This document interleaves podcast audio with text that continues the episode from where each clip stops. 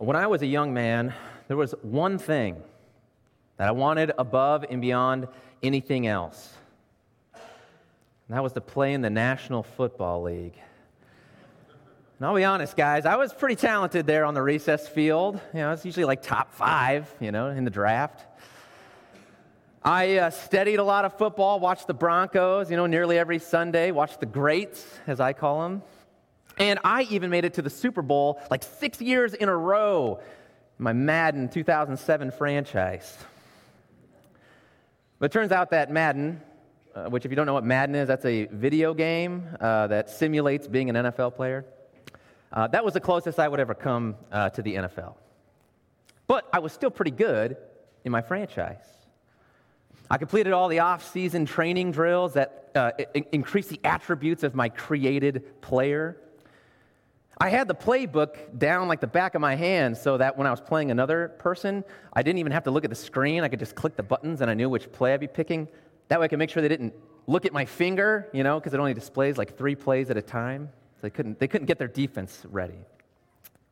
And uh, I got to believe that the digital fans there in the stands uh, were probably just annoyed by the Denver Broncos once again reigning supreme, winning the big game until one afternoon.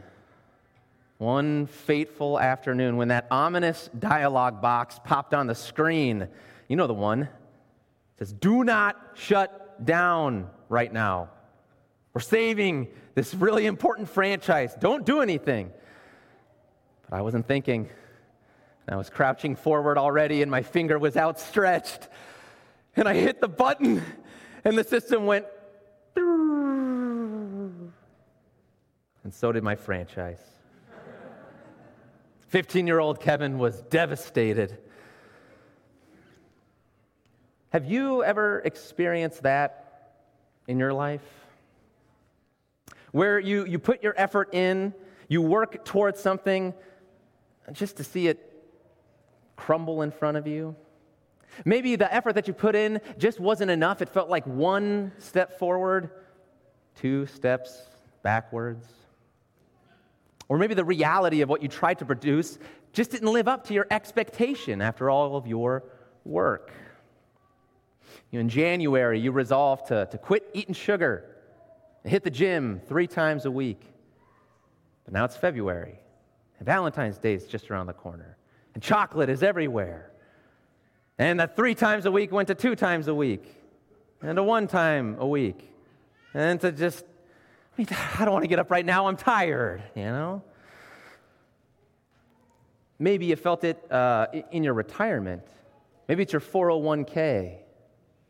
Maybe you invested money into uh, some shares that you thought were going to produce, were going to work well, but then some international events happened, and the market took a turn that you didn't expect. You felt it in your bank account. Uh, maybe it's just the effort you put into having a clean household. You're there every day doing the laundry and doing the dishes, and then the weekend comes and you, and you actually get ahead of the game. You're, you're mopping floors that haven't been mopped in God knows how long.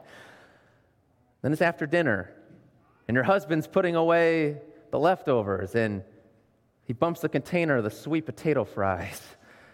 And they flip down, top side down, and the crumbs go you just can't get ahead. It's frustrating, isn't it? When you put in the hard work and expect things to turn out a certain way, and then they just don't. I think we're conditioned, perhaps, by our modern world to expect, like it does in so many other places, for our inputs to equal the output. For what we get out of something to be equivalent to what we put into it. But that's not always the way it goes. Sometimes something unexpected happens. I wonder, too, if we haven't felt the same sort of dissatisfaction in our spiritual lives. I wonder if our walk with Jesus has felt like one step forward, two steps backwards. Like we're stuck, spiritually speaking. And it seems like our efforts either aren't enough or, or they just don't produce the spiritual life that we thought they would. Now, maybe we feel far away from God. Maybe we haven't been as dedicated to His Word as we oftentimes said we would be. Our reading has gone from three times a week to two times a week. I'm just so tired. Maybe we feel like a bad Christian. Like there are things in our life that we have tried again and again to overcome. We know they're not good for us. But then we come to the confession time with that same old sin, confess it once again. Maybe you're here and you're new to Christianity, and you're wondering what it's going to be like, and you're hearing that we have to kind of work really hard to shape up and fix ourselves, get rid of all these problems in our life, and you're thinking, ah, that sounds like a lot of work. And then you look around the room and you say, wait a minute, though, here's a bunch of people who've been doing it longer than me, and they don't seem all that restful either. They seem like they're still huffing and puffing at this thing. Do I really want to get into this? This doesn't look much like life. What if we had it wrong? What if spiritual growth didn't work like a computer, where the inputs automatically produce outputs? What if it was more subtle than that and more beautiful? What if the problem was less about how much effort we are putting in and instead had to do with understanding how God actually works. Because as we've seen in this series, God works a little bit differently. If we bring into all of our ideas of how we grow out there into this space, we might have a really hard time with Christianity. Because God's kingdom is different. God doesn't give us a mechanical metaphor in our scripture reading today, He gives us an organic one. And one that shows up all over the scriptures, this organic, natural growth that the scriptures describe. I planted, Apollos watered, but God gave the growth. In John 15, Jesus likens himself to a vine and says that we're all the branches connected to him growing from Him. In Matthew chapter 7, a, a healthy Christian looks like a healthy tree that's bearing healthy fruit. The question is, where are they rooted? But I think the most famous example of this natural metaphor is what we heard today in Matthew chapter 13, uh, the parable of the sower. In this parable, God likens the, the way to experience true life in his kingdom to be alive in Christ, as we say, to a seed falling on good soil. The seed is the Word of God, uh, which is scattered abundantly. Uh, super abundantly, actually. Uh, this is like the worst farmer ever. the seed is, is landing on the path, it's over in that thorny patch. I mean, this farmer is all over the place. But that's a different sermon. The soil in the text is the hearts of the hearers. Some hear and understand, and they bear fruit. But for others, the word just bounces off.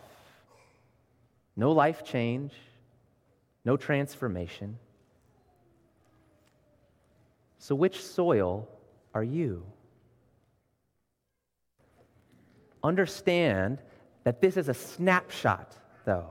Okay, this is a snapshot picture of it could be a Christian's life or it could be a room of Christians. It could be this room today. We're getting a snapshot, a picture of, of a spectrum of soils. But this isn't an election conversation. I mean, the doctrine of election, not political. Matthew isn't saying you are one of these soils and that's just it. And hopefully you're not that hard soil because that's bad. No, no, no, no, no. Our, the soil of our hearts shifts and moves in our life. It's affected by experiences, circumstances. conversations, time spent here. So our, our soil shifts and moves. Um, but where's your heart today? Because one of the points of this parable is if your heart's not in the right spot, God's word is not going to penetrate. We'll take a look at the soils. Consider where you're at. Uh, the first soil is, is the seed that fell on the path. This was the one who heard the word but didn't understand it. They heard it, but it didn't have an effect on it. Didn't have an effect on the soil. Maybe they didn't consider the word. Maybe they didn't think about it. Maybe they didn't reflect on what this word meant for them in their life today. Maybe they were just in a daze and too sleepy from the night before. Or maybe their mind was somewhere else when the word was spoken. Maybe they're thinking about what to grab at the grocery store or thinking about the Super Bowl. Why did the pastor keep bringing up the Super Bowl in the sermon when it's Super Bowl Sunday? Super Bowl. First soil didn't hear. Or rather, they heard, but they didn't understand. Maybe that's on me. The second soil was the seed that landed on the rocky ground. Uh, not much soil. See, the first soil was a hard heart. It's a hard heart that didn't let the word in. The second soil, though, lets the word in, but it's a shallow heart. There's no depth. Faith is very emotional, right? The, the person heard the word and they received it with great joy, the text says. Oh, forgiveness of sins, new life. This sounds great. Salvation. I want some of that. Yeah. But they didn't stick it in for the long haul. When, when, when they heard a hard word from Jesus, they turned away. Uh, Christianity wasn't what they thought it was cracked up to be. They thought that Christianity was about making them feel good. They didn't want to feel bad. Or maybe they thought that Christianity was going to make their life just really smooth. Everything was going to work out. And so they hung around for a little bit, but that wasn't the case. Things were still hard because things like forgiveness are hard.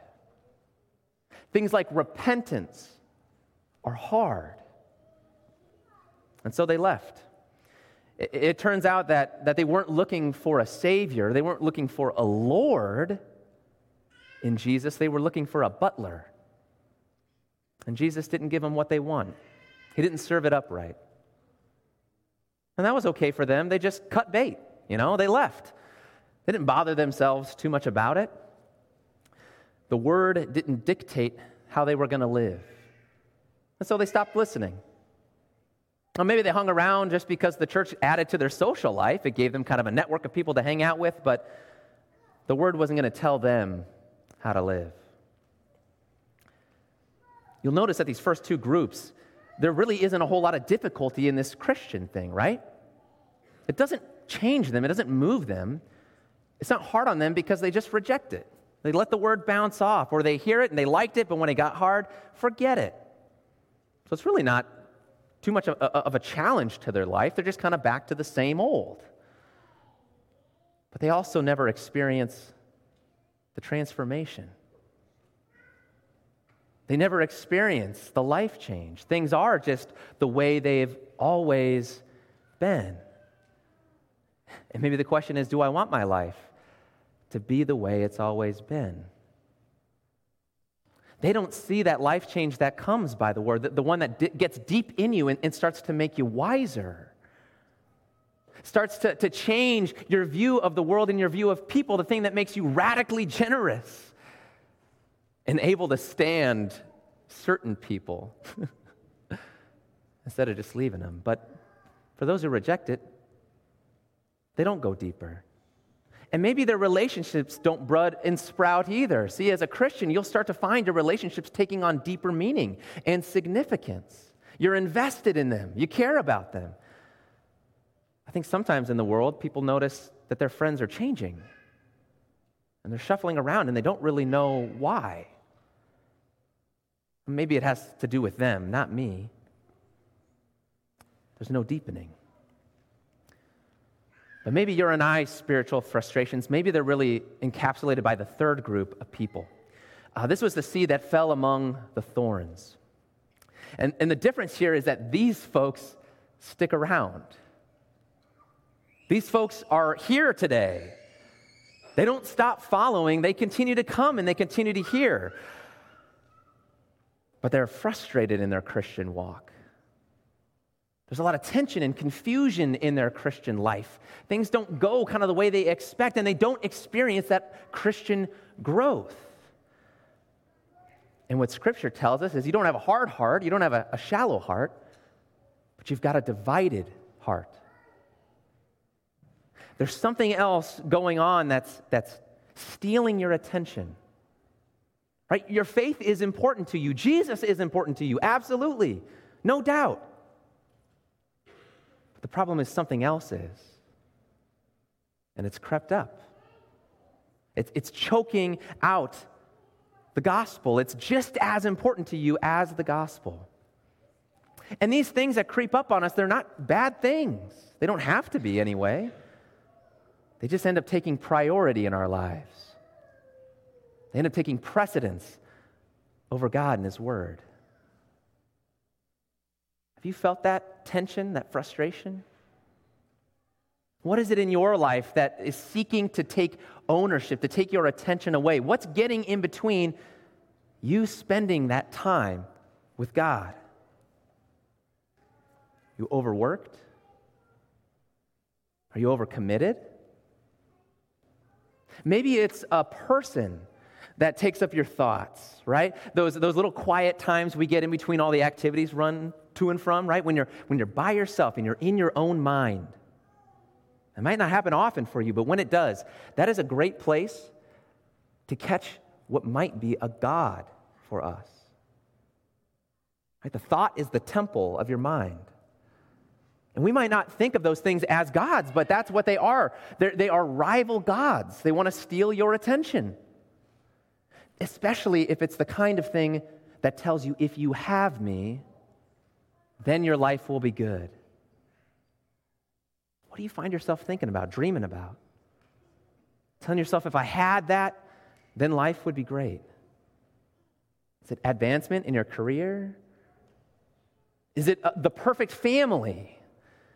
I mean, these are things that are, are good, but if we give them too much attention, they become gods. They choke out the word, they get in between us and Jesus. What gives you peace in your life? I mean, maybe, maybe this thing in your head is, is simply just the next show you want to watch on Netflix. Maybe that's all it is. Is that what gives you peace in your life? Is that getting in the way of you spending time with God? Is it getting in the way of God transforming your life? Are you satisfied with your walk with God? Because my friends, there is a better way. And here's the good news is it's not a bunch of work. Is it costly? Yeah, you bet it is. It hurts to spray the weed killer in our lives and to remove those things that we have put on a pedestal back to the place where they belong. That hurts. That might feel like death for you as you go through it. But it's a better way. What you receive in return will blow away the supposed cost that you spend. It's transformational. Think of the seed. It goes into the dry earth and it recreates it. It makes it new. It's budding and flowering. And look, it's not just affecting you, it's, it's transforming those around you. A hundredfold, sixtyfold, thirtyfold. That is super abundant growth. That is not earthly, that's supernatural. The seed, it's not a boulder. Think about the metaphor. It's a seed, it's not a boulder. The boulder comes in and it, and it breaks up the earth and it changes it, right? But that's external, that's superficial change to the earth.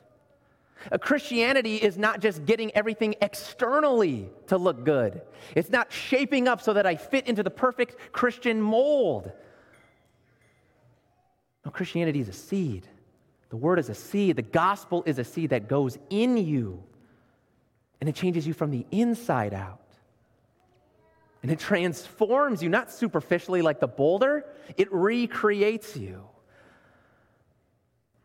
And that takes time. I mean, come on, if you keep plants, right, in your home, how often are you watering those plants? Probably more than me, because I kill all my plants. Not a ton. But when you pour the water on, you don't expect the thing just to bud up that second. It's slow, it's gradual, it takes time. But think about this an army of employees, an army of workers, or just a literal army, they can go out and they can change part of the world, sure. Put your heart to it, get down, grind it out. You can change things. A seed, an acorn, just, step on that, crush it. It's nothing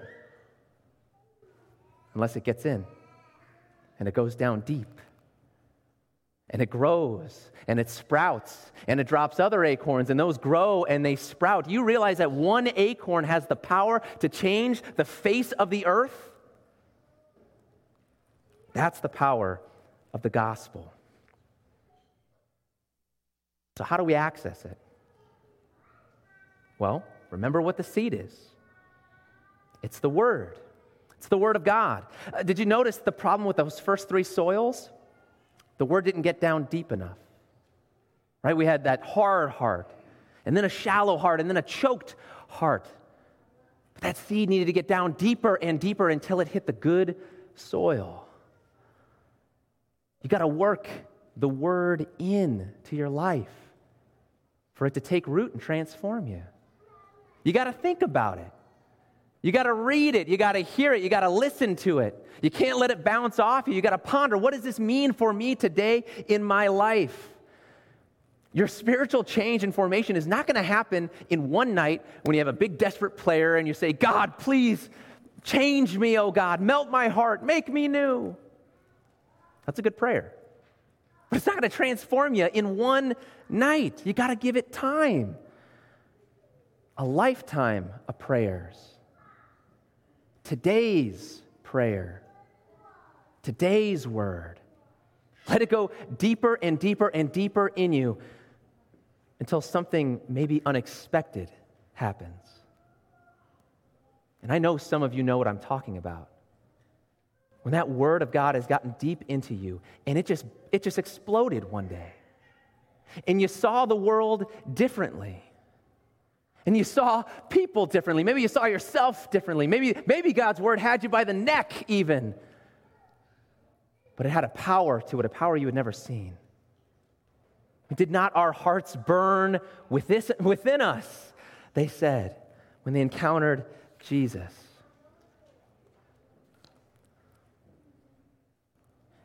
See, maybe we've been thinking that getting closer to God is what reading the Bible and going to church and praying is all about.